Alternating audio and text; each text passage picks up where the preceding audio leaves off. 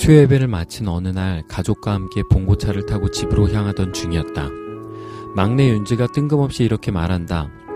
아빠, 우린 가난한데 왜 이렇게 행복한 거야? 깜짝 놀랐다. 나는 막내딸의 질문을 듣고 되물었다. 내가 가난을 아니? 윤지는 또박또박 말을 했다. 돈이 없는 거잖아. 내가 행복을 아니? 나는 다시 한번 윤지에게 물었다.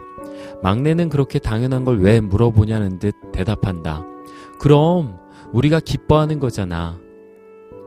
여러분도 당연하다 생각하시나요? 행복을 당연하게 살아가는 한 가족의 이야기가 여기 있습니다.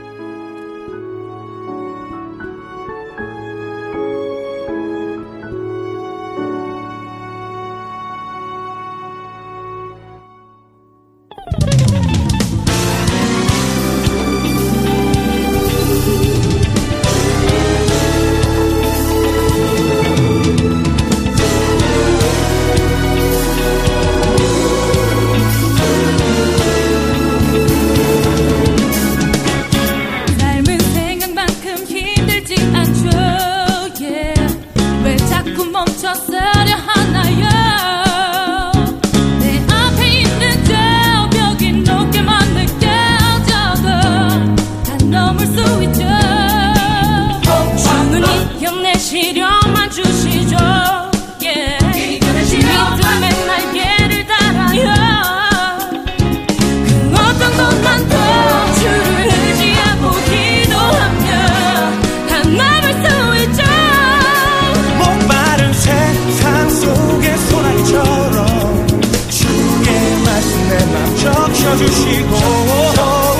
이 발생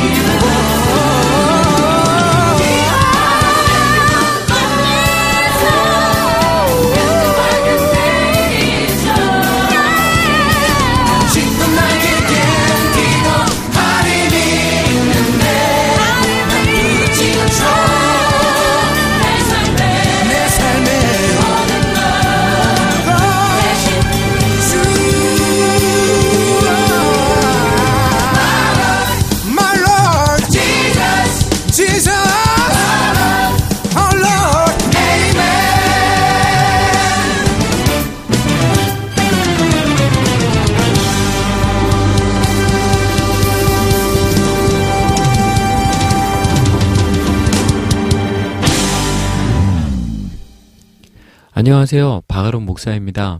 오늘 처음 들으신 곡은 리조이스의 희망주라는 곡으로 시작했습니다. 가사가 와 닿으시는지 모르겠습니다. 저는 주님 때문에 행복해하는 찬양의 가사가 너무 좋았거든요. 어떻게 한 주는 잘 보내셨습니까? 오늘은 믿음의 책방 세 번째 시간입니다.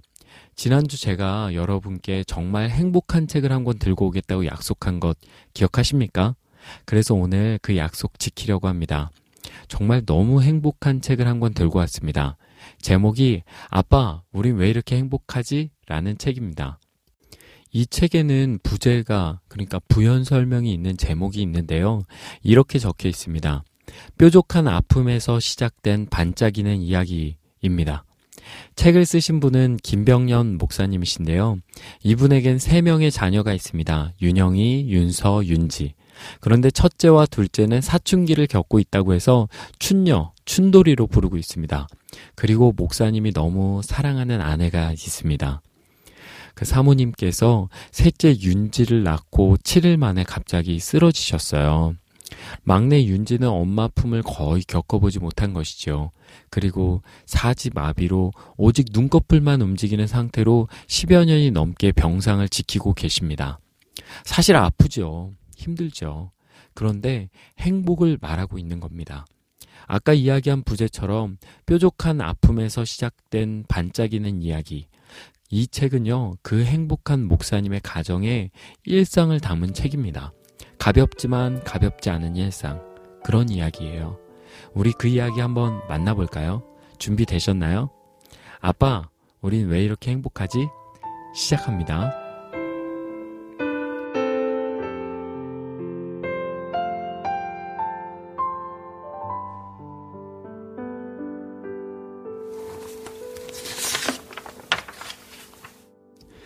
예기치 않는 고통이 우리 가족을 찾아온 지 벌써 8년이 흘렀다. 내 삶을 누구보다 더 풍성하게 하던 아내가 쓰러지자 엄청난 혼돈이 나와 아이들에게 찾아왔다. 아이들은 나를 엄빠라고 불렀다. 엄마와 아빠를 어중간하게 오가는 내 정체성을 기막히게 표현한 말이다. 아무에게도 환영받지 못하는 고통이 일상의 한 부분이 되어버렸다. 그건 이제 특별할 것도 없고 별스럽지 않아서 병상의 아내와 나, 아이들은 익숙한 듯 고통과 더불어 살아간다. 처음부터 그랬던 건 아니다. 아내를 무너뜨린 고통은 나만 아프게 한 건 아니었다. 아이들도 아팠다. 고통의 짐은 나이가 어리다고 가벼워지는 건 아니었다. 아이들은 학교 가방에 비할 수 없는 무거운 짐을 마음에 지고 살았다. 아빠, 학교에서 돌아오면 집에서 누가 맞아주면 좋겠어. 라고 무심코 튀어나온 말을 듣고서야 아이들의 상한 마음을 눈치챘다. 안 힘드니? 라고 묻는 아빠의 반복된 질문에 결국엔 나 너무 힘들어 라고 힘겹게 토해낸 한마디에 아이들이 짊어진 삶의 무게가 느껴져 기어이 울음을 쏟았다. 그러나 아이들은 울고 있는 어른보다 먼저 고통을 웃음으로 바꿔놓기 시작했다. 병상에 엄마를 두고도 자기들끼리 장난치고 엄마에게 농담을 하고 친구들을 데려와서 함께 놀았다. 어른들이 고통의 의미를 이해하려고 씨름할 때 아이들은 이미 고통과 함께 사는 법을 배우고 있었다. 어른들이 고통의 짐을 경제적 무게로 받아들여 한숨을 쉴 때 내 저금통 다 써도 돼 하면서 어른들을 웃게 만드는 건 아이들이었다. 고통이 가족 내 어른들의 관계를 긴장시킬 때 아이들은 화해자가 되어 어른들 사이를 오가며 닫힌 말문을 열게 했다. 고통을 여섯 번째 가족으로 받아들이고 함께 살기 시작하자 아내가 아프기 전보다 더 큰 변화가 삶에 일어났다. 밖으로만 향하던 내 삶의 방향이 내면으로 가족에게로 향했다. 가정의 일을 책임지기 싫어하던 내가 아내에겐 남편으로 아이들에게는 아빠로 굳건히 자리 잡아갔다. 삶의 활동 범위는 좁아졌지만 삶을 이해하는 깊이는 깊어졌다. 이 변화가 쉽게 이루어졌을 거라고 생각하지 마시기를 아빠로서 자라나는 아이들을 양육해야 하는 책임과 배우자로서 쓰러진 아내를 돌봐야 하는 책임이 외부 활동으로 향하는 나의 욕망을 올가매고 내 속사람을 후벼 팠다. 고통은 대외 활동과 사역으로 분주하던 나를 꽁꽁 묶어 가족이라는 깊은 우물에 던져 넣었다. 아픔으로 잔뜩 굳은 나에게 가족은 평범하고 보잘 것 없는 일상의 삶을 바라보게 했다. 하나님이 짝주어 주신 아내를 돌보고 어린 자녀들을 양육하는 고유한 부르심을 따라 살라고 가르쳤다. 그렇게 나는 젊은 시절에 품었던 꿈의 허상을 직시하고 소박하지만 알찬 꿈들로 내면을 채워갔다. 지극히 평범한 일상, 별것 없는 삶 속에서 새로운 샘물을 맛본 것이다. 이 고유한 부르심에 따라 살기 시작하자 평범한 가운데 임재하신 하나님이 가족의 대화 속에서 잠자리에서 식탁에서 자신을 드러내셨다. 고통 속에 이미 거하시는 그분은 아내의 고통을 통해 자신에게로 이끄는 비밀의 문을 여셨다. 밖은 여전히 시끄럽고 혼란스러웠지만 나의 내면과 가정은 질서를 잡아갔다. 그분 안에서 그분으로 인하여 어린 시절 나는 꿈속에서 참 화려했다. 어느 날은 대통령이 되었다가 다른 날은 훌륭한 문학가가 되었다. 또 어느 날은 클래식 기타를 연주하는 음악가가 되어서 온 세상을 돌아다녔다. 그러다 실증이 나면 다시 새로운 꿈을 꾸었다. 젊은 날은 꿈꾸는 시기라고 넋두리하며 시간을 허비하였다. 삶도 방황했고 꿈도 겉돌았다. 꿈 없이 살 수 없었고 그 꿈이 내 젊음을 지켜주리라 믿었다. 꿈꿀 수 있어 행복했다. 꿈속에서 살았다. 당연히 결혼도 내 꿈의 목록에 올라 있었다. 그런데 결혼에 대한 첫 번째 꿈이 깨졌다. 아내는 나의 이상형이 아니었다. 아니, 이상형의 배우자가 어떤 사람인지조차 모르면서 결혼을 했다. 결혼 생활이 하루하루 이어지면서 내가 이상적인 배우자로 생각했던 사람이 내가 선택한 바로 이 사람인가 하는 불안감이 밀려들었다. 결혼의 두 번째 꿈도 깨졌다. 현숙한 아내가 자녀들을 양육하고 남편을 잘 보필하여서 아름다운 가정을 이루는 꿈은 아내가 쓰러진 뒤 가뭇 없이 사라졌다. 아내의 역할이 모두 내가 져야 할 짐이 된 상황은 내가 꾸던 결혼의 꿈이 아니었다. 4인조 밴드 부활이 부른 노래 친구야 너는 아니? 노랫말은 이혜인 수녀님의 시에서 따왔다. 그 노랫말에 이런 내용이 나온다. 꽃이 필 때 꽃이 질 때 사실은 참 아픈 거래. 나무가 꽃을 피우고 열매를 달아줄 때 사실은 참 아픈 거래. 우리 눈에 다 보이지 않지만 우리 귀에 다 들리진 않지만 이 세상엔 아픈 것들이 너무 많다고. 아름답기 위해선 눈물이 필요하다고 엄마가 혼잣말로 하시던 얘기가 자꾸 생각이 나는 날. 이 세상엔 아픈 것들이 너무 많다고. 아름답기 위해선 눈물이 필요하다고. 이 노랫말에 나오는 눈에 보이지 않고 귀에 들리지도 않는 아픔이 결혼에 대한 내 두 번째 꿈을 앗아갔다. 결혼 생활을 통해 인생에는 아픈 것들이 너무 많다는 것, 인생의 꽃을 피우기 위해선 눈물이 필요하다는 것을 온몸으로 배웠다. 눈물은 말라가도 울음은 멈추지 않았다. 소리 없이 우는 날도 있었다. 고통은 나를 꿈에서 깨어나게 했고 지금 여기의 삶, 현재의 삶에 집중하게 했다. 고통스러운 현재가 나를 그분께로 인도했고 삶을 사랑하는 이들은 원래 다 아픈 거라고 가르쳐 주었다. 그리고 아픔의 시간이 지나면서부터는 삶의 새로운 생기가 일기 시작했다. 하나님이 살아계신다. 예수님은 가족으로 인해 얼마나 고통을 겪으셨을까? 그에 관해 남겨진 기록이 별로 없다. 예수님은 짧은 시간 동안 집약적으로 고통을 당하셨기에 기나긴 시간 동안 가족으로 인해 겪는 우리의 고통을 모르실지도 모른다. 그러나 한 주 동안 그 어떤 존재도 감당할 수 없는 고통을 당하신 그분은 인간을 깊이 이해하셨고 모든 고통을 품으셨다. 예수님과 달리 짧지 않은 시간 동안 고통의 연단을 겪었음에도 도저히 그분의 긍휼과 성품에는 이르지 못한다. 아픈 아내를 돌보면서도 한순간 그 사랑을 버리고 싶은 강한 충동을 느낀다. 아이들에게 친절하게 반복적으로 훈계하다가도 험한 말을 서슴없이 내뱉는다. 고통 가운데 조금씩 성숙해져 가겠지만 여전히 변화되지 못한 죄인, 불쌍한 인간으로 살아간다.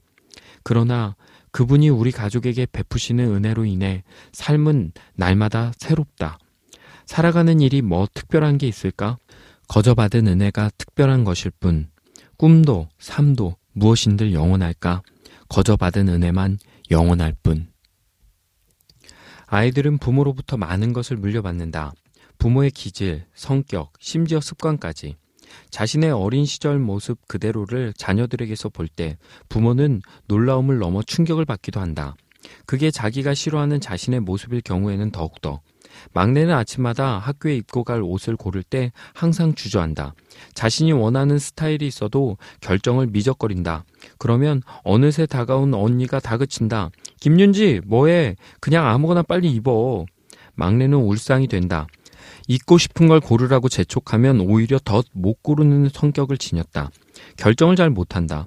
그런 윤지의 모습에서 아내가 엿보인다. 아내에게 물었다. 여보, 당신은 어릴 때 옷장 앞에서 항상 묵상하지 않았어? 입을 옷을 선택하지 못해서. 아내가 눈을 찔끔한다. 자기도 그랬다는 뜻이다. 이렇듯 막내 윤지는 어린 시절에 엄마를 닮았다. 옷장 앞에서 선택을 주저하는 그 모습 그대로다. 둘째 윤서는 나의 기욤이다. 사람을 좋아한다. 그냥 얼굴만 쳐다보고 있어도 웃음이 나온다. 그런데 남을 괴롭힐 때가 있다. 짓궂은 데가 있다. 아침마다 어린 여동생의 머리를 슬쩍 건들며 신경을 돋운다. 가르쳐 준 적 없지만 그 짓궂음은 영락없이 나의 어린 시절 개구쟁이 모습 그대로다. 어떻게 노는지 가르쳐 준 적이 없지만 알아서 잘 논다. 친구들을 찾아서 놀이를 만든다. 윤서는 내 어린 시절을 본 적이 없지만 그 시절에 나를 빼닮았다. 큰딸은 엄마의 손재주를 타고났다. 손으로 만들기를 좋아한다. 학교 운동회 때는 자기 반 유니폼을 만들기도 했다. 손으로 아기자기한 그림을 그려서 친구들에게 수시로 선물한다. 그러면서 자기는 친구 관계는 걱정이 없단다. 그림 몇 장 그려서 선물하면 된다는 거다. 이 아이는 자기가 원하는 것을 스스로 제작하는 능력을 갖고 있다. 아내의 빼어난 손재주 그대로다. 그런데 마음은 내 쪽을 닮아 강한 편이다. 냉정한 구석이 있어서 차갑게 느껴질 때가 있다. 물려주고 싶지 않았는데 이미 물려받은 것이다. 다른 건 몰라도 부모로서 가장 물려주고 싶은 건 나의 삶이다. 나는 아이들에게 고난을 이기는 삶을 유산으로 물려주고 싶다. 고난을 대물림해주고 싶은 부모는 세상에 어디에도 없다. 그러나 삶에는 고난이 기본으로 내장되어 있다. 삶은 고해라는 말이 괜히 있는 게 아니다. 그러기에 고난의 바다를 헤엄쳐 건너갈 능력을 물려주고 싶다. 나는 우리 아이들에게 아픈 엄마를 사랑하는 아빠, 가정을 지켜주는 아빠, 힘들지만 이웃을 섬기는 교회를 세우는 아빠의 모습을 많이 보여주고 싶다. 그래서 그 모습 그대로를 물려주고 싶다. 돈이나 집처럼 보이는 유산은 아니지만 오랫동안 가슴 속에 새겨질 삶을 남겨주고 싶다. 유전자에 내재된 것들은 가르쳐 주지 않고 보여주지 않아도 담는다. 하지만 매 순간 선택하는 것이 일인 삶 속에서는 부모가 살아가는 삶을 보고 따라가기 마련이다. 아내와 내게서 이미 물려받은 성향이나 기질이야 어쩔 수 없겠지만 나는 우리 아이들이 우리가 살아가는 모습을 닮아가길 바란다. 나의 삶을 세습하는 자녀들이 되기 바란다. 감히. 2년 전부터 아내와 같은 방에서 잠을 잔다. 큰딸 윤영이만 자기 방을 쓰고 나머지 네 식구는 한 방에서 잠을 잔다. 방 한쪽에 환자용 침대가 있고 거기 엄마가 누워 있다. 방에 남는 공간에 아빠와 두 아이가 눕는다. 잠자리 눕는 순서는 아빠를 사이에 두고 오른쪽에 막내, 왼쪽에 아들이 눕는다. 막내딸은 비교적 얌전하게 잠을 자지만 아들 녀석은 끊임없이 움직이며 잠을 잔다. 에너지가 넘친다. 잠결에 몇 번이나 다시 덮어준 이불을 또 언제 차버렸는지 잠들 때와는 완전히 반대 방향으로 몸이 뉘어져 있다. 새벽 기도를 갈 때면 잠든 두 녀석의 거리를 적당하게 조정하고 바른 자세로 눕히고 이불을 다시 덮어준다. 새벽 기도를 마치고 돌아와서 방문을 열고 보면 두 녀석은 영락없이 붙어 있다. 신기할 정도로 엉켜 있다. 분명히 둘 사이에 충분히 떼놓고 나왔는데 말이다. 신기한 것은 막내가 오빠를 따라가는 게 아니라 오빠가 막내 곁으로 붙는다는 사실이다. 늘 그렇다. 녀석은 잠들어서도 동생 곁을 지켜주는 것일까? 가끔 잠자는 모습을 보면 꿈속에서 동생을 해코지 하는 악당을 몇 명이나 물리치는지 몹시 험하게 몸부림칠 때가 있다. 동생을 깔아 뭉개거나 발로 동생의 다리를 덮치기도 하고 어떨 때는 한 이불을 덮고 꼭 붙들고 있기도 한다. 분명 악당을 물리치는 치열한 싸움을 하며 동생을 보호하는 중일 것이다. 그러나 깨어 있을 때는 주로 자신이 악당이 된다. 동생 곁으로 살그머니 다가가 식탁 아래로 다리를 뻗어 동생의 발을 툭툭 찬다. 밥을 먹고 있는 동생의 머리를 툭 친다. 자나깨나 동생을 괴롭히는 이 녀석은 언제쯤 악당 소굴에서 나올까? 어느 주일 새벽이었다. 설교 준비로 애를 먹고 있었다. 개인적인 일로 설교 준비를 못해 토요일 밤을 꼴딱 세우고 앉아 있었지만 산란한 마음에 설교 준비가 잘 되지 않는다. 겨우 집중하며 준비하고 있는데 아내가 누워있는 큰 방에서 석션기로 가래를 빼내는 소리가 들려왔다. 아내의 가래를 빼줄 수 있는 사람은 나와 큰딸 윤영이 뿐이다. 나는 당연히 윤영이가 깨어나 엄마의 가래를 빼주고 있거니 생각하고 주일 예배를 위해 일찌감치 교회로 갔다. 일부 예배 설교를 끝낸 뒤 아내를 교회로 태워가려고 집으로 왔다. 전날 찾아와 하룻밤을 지낸 부부와 이런저런 이야기를 나누다 새벽에 엄마의 가래를 빼준 게 윤영이 아니라는 걸 알게 되었다. 그 주인공은 바로 막내 윤지였다. 아니 윤지가? 나는 깜짝 놀라서 윤지를 불렀다. 윤지야, 내가 새벽에 엄마 가래를 빼줬니? 응. 석션기 사용하는 건 어떻게 알았니? 언니가 가르쳐 줬어? 아니, 그냥 아빠 하는 거 보고 알았어. 주일 밤 모두가 잠자리에 누웠을 때 윤지가 말했다. 아빠, 이제 우리 집에서 오빠만 석션할 줄 몰라. 거듭 생각해봐도 막내가 대견했다. 사람의 식도로 기구를 집어넣는 일은 누구에게나 무서움을 안겨준다. 그런데 막내는 담대하게도 그 일을 스스로 알아서 한 것이다. 그것도 깊이 잠에 취해 있을 새벽에 혼자 깨어나서. 태어난 지 사흘 뒤로는 지금껏 자기 이름을 불러주는 엄마의 목소리를 단 한 번도 들어본 적 없는 녀석이 이제 꼼짝 않고 누운 엄마의 가래를 빼준다. 엄마의 돌봄을 받아보지 못한 어린 딸이 엄마를 돌본다. 잠든 녀석의 모습을 보는데 가슴이 뭉클해졌다. 아내의 병상 머리맡에 윤지가 써놓은 카드가 눈에 들어온다. 엄마, 저를 낳아주셔서 감사합니다. 서툰 글씨로 자기를 낳아준 은혜에 감사하는 이 녀석은 겨우 태어난 지 3일 동안만 엄마의 사랑과 돌봄을 받았을 뿐이다. 사랑이 사랑을 돌본다. 키운 날이 짧다 하여도 낳은 사랑이 윤지의 마음을 채웠다. 생명 안에 사랑이 있다. 아빠가 공부하는 방으로 막내 윤지가 조용히 들어왔다. 그러더니 아무 말 없이 책장에 꽂힌 책을 이 책 저책 유심히 살핀다. 나는 시선은 책에 파묻었지만 마음은 딸에게 향한 채 이 녀석이 대체 무슨 말을 하려고 저리 뜸을 들이나 싶어 긴장해 있다. 한참 책꽂이를 훑어보던 윤지가 마침내 질문을 던진다. 아빠, 니고데모가 누구야? 예수님 시대에 살던 사람이지 성경에 나오는데 요즘으로 치면 국회의원이었어. 그런데 니고데모가 안경을 썼어? 어? 이건 뭔 소린가 싶었더니 니고데모의 안경이라는 기독교 세계관에 대한 입문서의 제목을 본 모양이다. 니고데모가 안경을 껴서 예수님을 볼 수 있었대? 아이와의 대화는 때로는 생각하지 못한 재미를 안겨준다. 오래전에 첫째 윤영이와 둘째 윤서가 거실 책꽂이를 찬찬히 보더니 둘이 한 목소리로 이렇게 말한 적이 있었다. 아빠, 이런 책은 없어도 돼요. 응? 무슨 책? 귀한 자식일수록 회초리를 들라.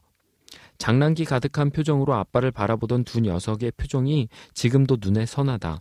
제임스 dob슨의 그 책 서문에는 세상 아이들이 가장 싫어하는 책이라는 소개글이 들어 있었던 것 같다. 그때 문득 한 줄기 생각이 스쳐 지나갔다. 맞다. 그러고 보니 나도 싫어하는 책이 하나 있지. 그 책 제목은 항상 나를 두렵게 하지. 아무도 보는 이 없을 때 당신은 누구인가?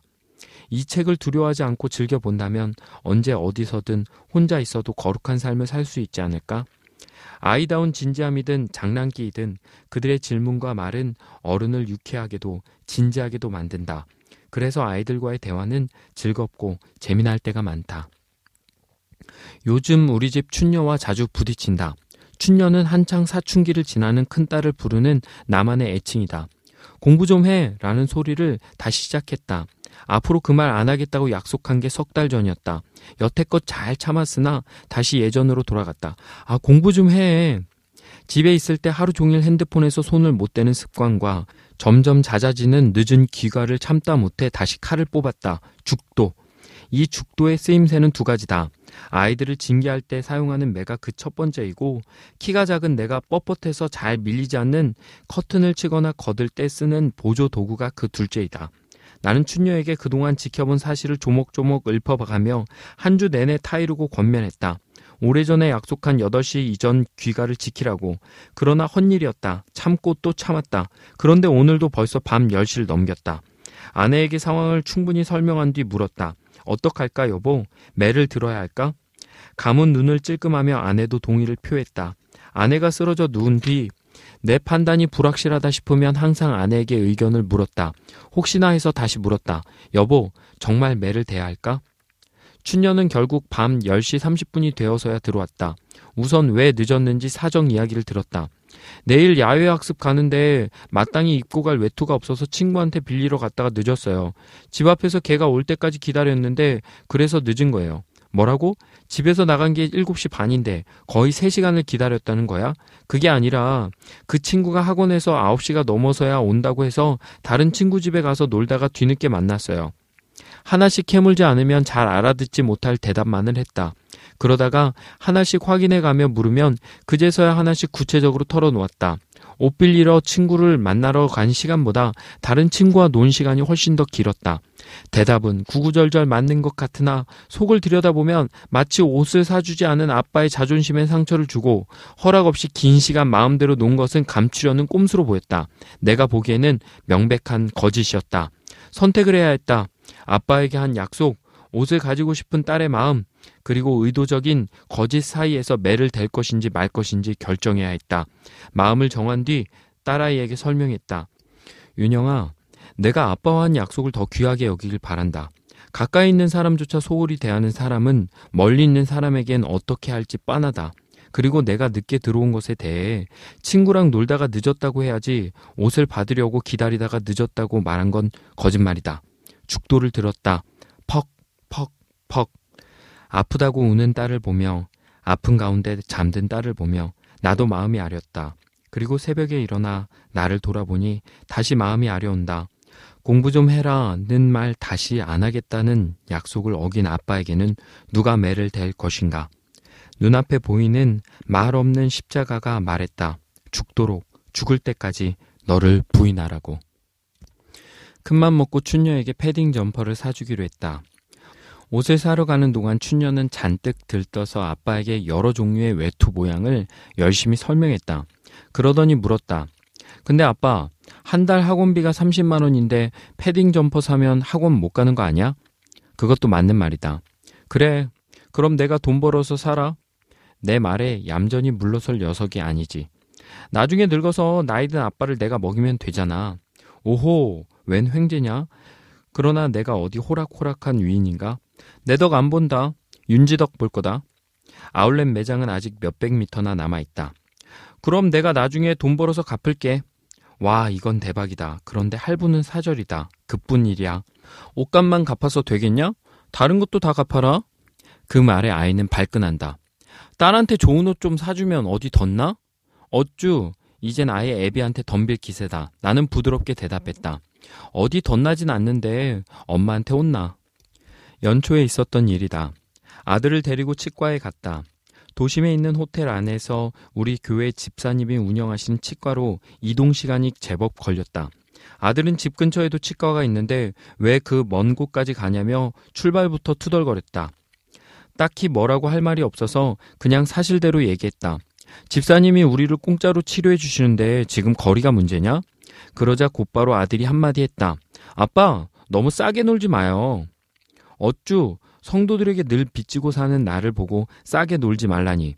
그런다고 내가 질소냐? 나도 녀석에게 한 방 날렸다. 얌마, 너도 살아봐. 이게 싼 게 아니야. 사랑의 빛은 갚을 수 없을 만큼 비싼 거야, 이놈아. 그렇다. 비싼 건 돈이 아니라 사랑이다. 지금까지 나는 비싼 사랑을 빚지면서 살아왔다. 지금까지 그래왔듯이 앞으로도 사랑으로 비싸게 살아갈 것이다.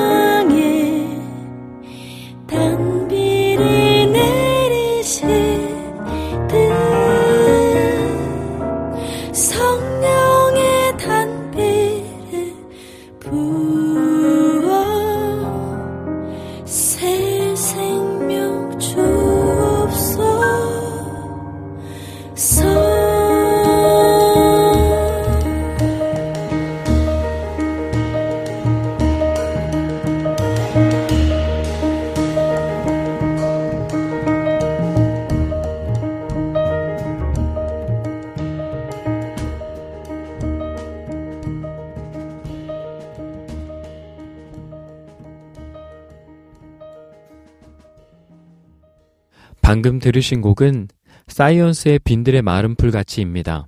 요즘 이 재즈풍의 찬송가가 왜 이렇게 좋을까요? 여러분의 마음에도 성령의 단비가 촉촉하게 내리기를 소망합니다. 어떠셨습니까? 정말 뾰족한 아픔에서 시작된 반짝이는 이야기들 아닌가요? 저는 이 책을 읽으면 마치 저자이신 목사님이 옆에서 어, 자기 이야기를 계속 들려주는 것 같아서 참 좋습니다. 그리고 그분이 웃고 있는 것 같아요. 근데 눈에는 눈물이 글썽일 것 같습니다. 저는 특히 그 대목, 아빠 너무 싸게 놀지 마요. 라고 이야기할 때 그때 아버지의 대답, 얌마, 너도 살아봐. 이게 싼 게 아니야. 사랑의 빛은 갚을 수 없을 만큼 비싼 거야, 이놈아. 라고 대답한 그 대목. 그 대목을 잊을 수가 없습니다. 그렇죠. 우리가 받은 예수님의 사랑, 구원을 믿기만 하면 얻을 수 있다고 해서 그 구원이 싸구려는 아닌 것이죠.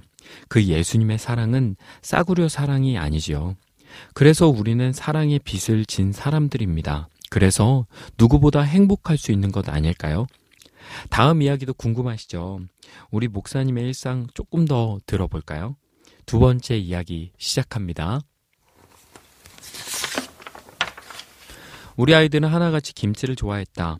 그래서 아침에 일어나자마자 나는 김치볶음밥을 맛있게 요리해서 먹어야지 라는 생각으로 기대에 부풀어 있었다. 사실은 어젯밤에 창거리가 뚝 떨어져 급하게 김치볶음밥 조리법을 공수했다. 교회 청년이 문자 메시지로 자세하게 보내준 요리 방법대로 열심히 김치를 볶았는데 결과는 영 시원찮았다. 혹시나 싶어 여러 번 맛을 보았지만 역시나 별로였다. 아침 반찬은 이것뿐이고 다른 것을 준비할 여유도 없었다.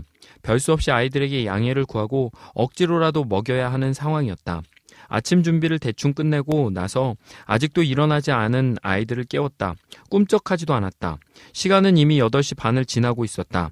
방학이라고 한없이 늘어질 태세였다. 난 10시까지 미혼모 센터에 가서 시무 예배를 드려야 했고 그 후로도 할 일이 쌓여 있었다. 그런데 이 녀석들은 자기들이 직접 세운 계획도 무시하고 살아간다. 아침부터 속이 뒤틀리기 시작했다. 사랑으로 시작한 아침의 수고가 자기 의에 바탕한 분노로 바뀌고 있었다. 속에서 서서히 끓어오르다가 마침내 입에서 화염이 터져 나왔다. 김윤영, 윤서, 윤지, 당장 일어나지 못해? 지금이 몇신줄 알아? 아빠가 오늘 얼마나 할 일이 많은데 도와주는 못할 망정 이러고 늘어져 있냐 이놈들아! 빨리 일어나! 갑자기 집안이 아수라장이 되었다. 그래도 맨 먼저 나온 건 둘째 윤서다. 추워, 추워 하면서 이불을 뒤집어 쓴 채 엉금엉금 기어 나왔다. 윤서, 얼른 옷 입고 나와! 아빠의 닭달에도 아들은 이불만 끌어당겼다. 그래도 녀석은 움직이라도 한다. 춘녀는 아무 반응이 없다. 그대로 두면 오전 내내 잠으로 때울 것이다. 전날 저녁 식탁에서 영화 레미제라블 이야기를 하다가 레미제라블이 장발장이야? 하고 묻는 춘녀의 무식함에 걱정이 앞섰는데 무식하면 잠이라도 줄여야지 녀석은 오히려 더한다. 에라 모르겠다 분노 장렬이다. 플라스틱 컵 세 개를 하나씩 던져 깨뜨렸다.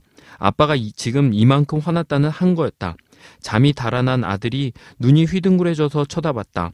겨우 어기적대며 나오는 춘녀는 무슨 일이 있었는지조차 모르는 눈치였다. 아, 또 버럭한 아빠만 홀로 억울할 따름이었다. 맛없는 아침 식사를 겨우 먹였다. 덜그럭 달그락 요란스레 소리를 내며 설거지를 마치고 서둘러 미혼모 쉼터에 설교하러 갔다. 가는 내내 머릿속이 하얗게 변해갔다. 무슨 설교를 하기로 했지? 무슨 말을 해야지? 이렇게 새해를 시작하고 싶지 않았는데. 온갖 자책을 하면서 설교 본문을 겨우겨우 떠올려가며 차를 운전했다. 어찌어찌 설교를 마치고 집으로 돌아오니 오전 간병 담당인 여사님이 와 계셨다. 잘 됐다 싶어 여사님에게 김치 볶는 법을 여쭈고 현장 실습으로 배웠다. 정말 맛있었다. 여사님의 경제에 이르려면 얼마나 더 요리를 해야 할까? 여사님이 돌아가고 잠시 비는 시간에 아침의 일이 떠올랐다. 왜 그렇게까지 화를 냈을까? 그냥 넘어가면 될 일인데. 아, 지겹도록 지독한 본성이여, 제발 내게서 떠나가다오. 난 끔찍이도 내가 싫다는데, 왜 넌 이토록 내 안에서 살아 역사하는 거냐? 다시 말하건대 내게서 속히 떠나가라. 부디 없어져라. 다시 돌아오지 마라. 새해 초부터 기도가 부족했나 보다. 작심하지도 않았는데 3일을 못 버티고 성질을 드러내고 말았다. 그래도 포기하지는 말아야지. 죄된 본성의 회복을 위해 남은 한 주간 순종하며 살리라. 특별 새벽 기도의 첫 설교를 마치고 집에 돌아오는 길이었다. 차 안에서 아이들에게 물었다. 아빠가 새벽에 한 설교 기억나? 막내 윤지만 빼고 둘이 일어나서 예배에 나와 꽤 열심히 듣는 눈치였기에 아이들의 반응을 알고 싶었다. 내가 묻기 무섭게 춘녀의 입에서 황당한 대답이 튀어나왔다. 토할 것 같아 속이 울렁거려서 헉 토할 것 같다니 물론 아빠의 설교가 그렇다는 얘기는 아니었지만 이렇게 예술적인 타이밍이 또 있을까? 곁에 있던 아들이 더듬거리며 주섬주섬 읊어댔다. 지구가 집이다. 도시 생활에서는 하나님을 경외하는 마음이 희미해진다. 오호, 꽤나 핵심적인 내용을 기억하고 있다. 동생 말을 듣던 춘녀가 끼어들었다. 늙어서 시골 가서 살고 싶다. 와, 제법이다. 설교 중에 그런 말을 하기도 했는데 그런대로 집중해서 들었나 보다. 대견해서 춘녀에게 말했다. 이야 안 졸고 들었네. 그걸 기억하는가 보면 내 말이 끝나자마자 바로 찬물을 끼얹는 춘녀. 아니 그냥 평소에 아빠가 자주 하는 말이잖아. 시골 가고 싶다고. 그러면 그렇지 내가 뭘 기대하랴. 새벽부터 춘녀에게 또 한 방 먹었다. 하루가 다르게 매서워지는 그녀의 말재간을 당해내기 어려워진다. 난 아빠가 아니문이다. 춘녀의 장난감이 이문이다. 사춘기 딸 춘녀와의 여행을 앞두고 주변에서 멋진 아빠라고 칭찬해줘서 마음이 우쭐해졌다. 그러나 교직 생활을 하는 분들의 권면은 굉장히 실제적이고 실전적이었다. 목사님, 깊은 인내를 경험하실 것 같네요. 그 한마디에 잠시 아득해지면서 앞으로 펼쳐질 사흘간의 여행이 눈에 보이는 듯 했다. 아니나 다를까 여행 출발 아침부터 아빠의 인내를 시험하려는지 춘녀는 자기 아침밥만 챙겨서 먹었다. 우유에 탄 콘플레이크 한 그릇을 폭풍 흡입하는 춘녀에게 빈정이 상해 한마디를 날렸다. 너 혼자만 먹냐? 아빠도 좀 챙겨라. 그런다고 줄 놈이 아니다. 아빠, 콘플레이크는 몸에 별로 안 좋아. 얌마, 운전기사 노릇 시키려면 밥은 줘야 할 거 아니냐? 여차하면 파업 분위기를 연출해서 밥그릇 챙기려 기를 써보지만 곧바로 착한 고용주 모드의 답변이 돌아왔다. 그러니까 운전기사는 몸에 좋은 걸 먹어야지. 춘녀와의 영이 사소하는 고생이 될지도 모른다. 그렇지만 아이들이 부모 곁을 떠날 날이 멀지 않았다. 모든 것이 너무 빨리, 너무 쉽게 떠난다. 지나고 나서야 함께 누리지 못한 아쉬움을 그리워하기보다는 함께 누린 추억을 그리워하는 삶을 살고 싶다. 춘녀와의 여행에 춘녀 친구 둘을 함께 데리고 갔다. 그중 한 명이 남친을 사귄다. 어쩌다가 그 아이와 남친이 서로 통화하는 걸 듣게 되었다. 여보, 지금 뭐해? 처음엔 내 귀를 의심했다. 잘못 들었겠지. 그런데 몇 번씩이나 여보란다. 알고 보니 서로 그렇게 부른단다. 겉으로 내색은 안 했지만 기겁을 했다. 여보는 사람을 부를 때 여기 보시오 라는 말을 줄여 사용한 단어라고 사전에 나오지만 지금은 결혼한 부부가 서로를 부를 때 사용하는 말이다. 그런데 중학교 3학년 또래끼리 이성교제하는 상대방을 여보라고 부르니 어찌 놀라지 않을까? 우리 부부는 신혼 때 다세대 주택에 살았다. 우리는 결혼하자마자 서로를 여보라고 자연스럽고도 당연스레 호칭했다. 내가 퇴근할 때마다 집 문 앞에서 아내를 향해 큰 소리로 불렀다. 여보 나왔어. 그러면 아내가 웃는 얼굴로 문을 열며 나왔다. 응, 어서와 여보. 갓 결혼한 신혼부가 아주 자연스럽게 서로를 여보라고 부르는 게 이웃에서 보기에는 흥미로웠나 보다.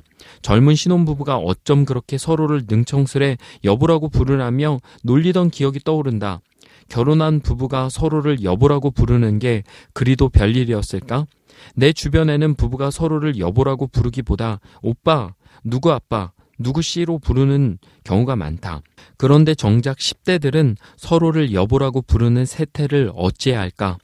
날마다 수도 없이 부르는 말, 그토록 정겨운 말, 여보, 나는 지금 들을 수 없다. 언제쯤 다시 들을 수 있을까? 10대들끼리도 쓰는 이 호칭을 이 땅의 모든 부부들이 서로 따스함을 담아 열심히 불렀으면 좋겠다. 여보라고. 금요 기도회를 앞두고 바짝 독이 올라 있었다. 예배 준비에 집중하지 못하고 씩씩대며 화를 삼키는 중이었다. 아들과 오래전부터 해온 약속이 있다. 외부 일정 탓에 집을 비울 때는 어쩔 수 없지만 지금까지 변함없이 지켜온 약속이다.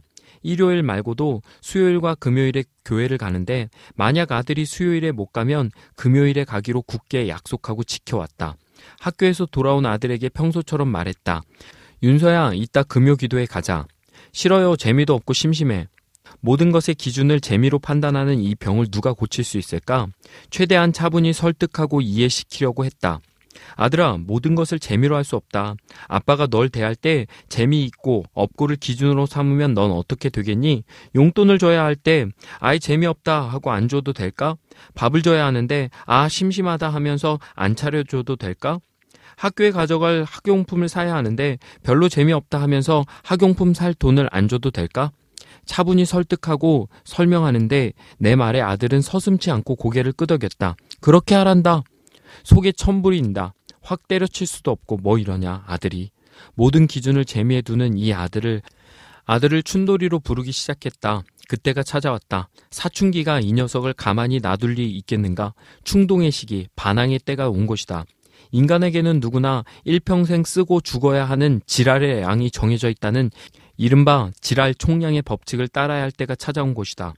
충동과 무질서, 반항과 저항을 경험하며 성숙한 인간이 되어가는 과정은 하나님의 신비다.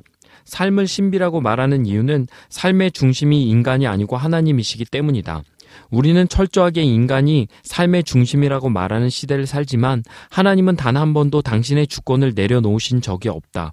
망가질 것 같고 부서질 것 같고 더 악해질 것 같은데도 극률이 흘러가고 공동체가 존재하고 보듬어주는 사람들이 존재한다. 아들에게 찾아온 사춘기는 점점 부모를 떠나서 온전한 인격으로 자라가는 과정이자 하나님과 연합하는 자녀로 자라가는 과정인 것이다.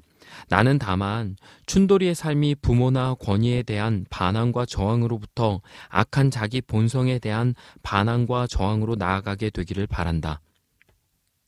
하루 종일 만화 삼국지를 보면서 뒹굴거리다가 그마저도 심심하면 핸드폰을 만지작거리던 아들이 갑자기 대박 하고 소리를 질렀다. 이 녀석이 또 뭔 일인가 싶어 가만 앉아 기다렸다.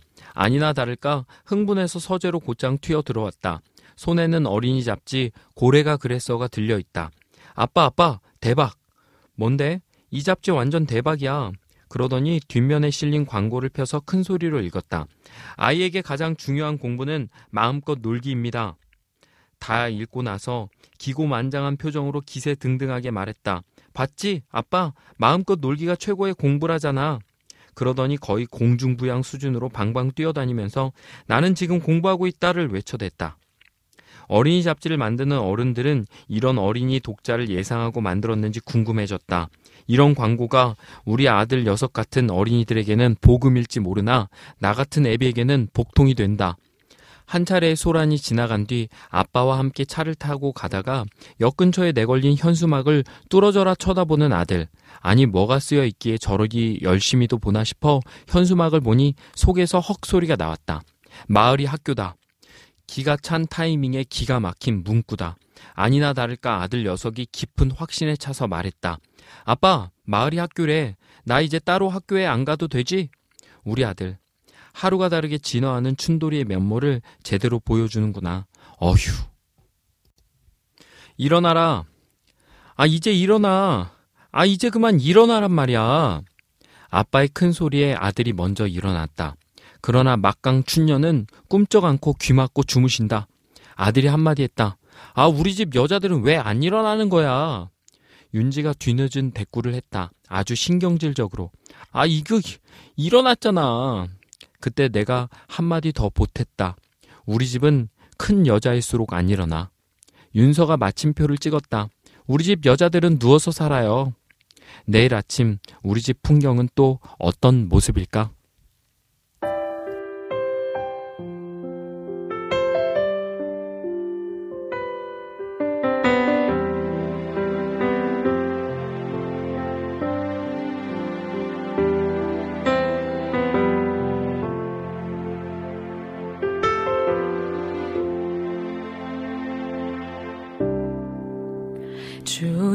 장막에서 한 날이 공정에서 첫날보다 좋사오니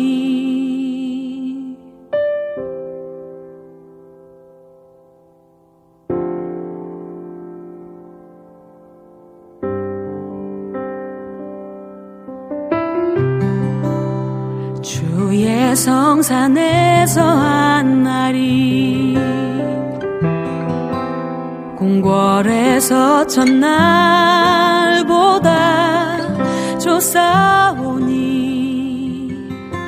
나의 영혼 주님을 산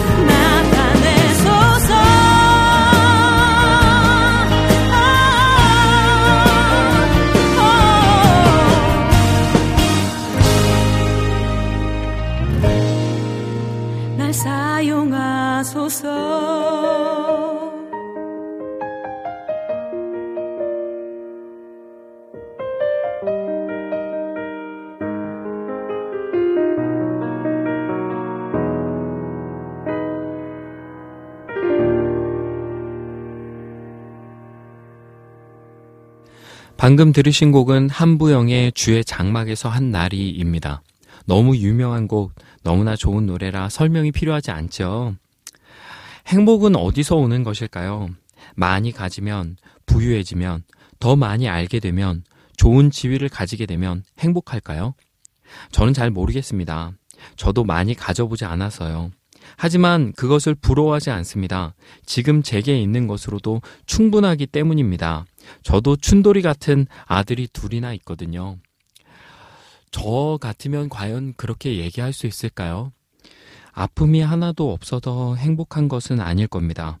아픔을 진심으로 품으면 그 안에서 얼마든지 행복할 수 있다는 것을 우리는 오늘 배웠으니까요. 행복하십시오. 정말 진짜, 진짜, 진짜 행복. 그것을 누리시길 소망합니다. 샬롬. 한 주간도 평안하시고요.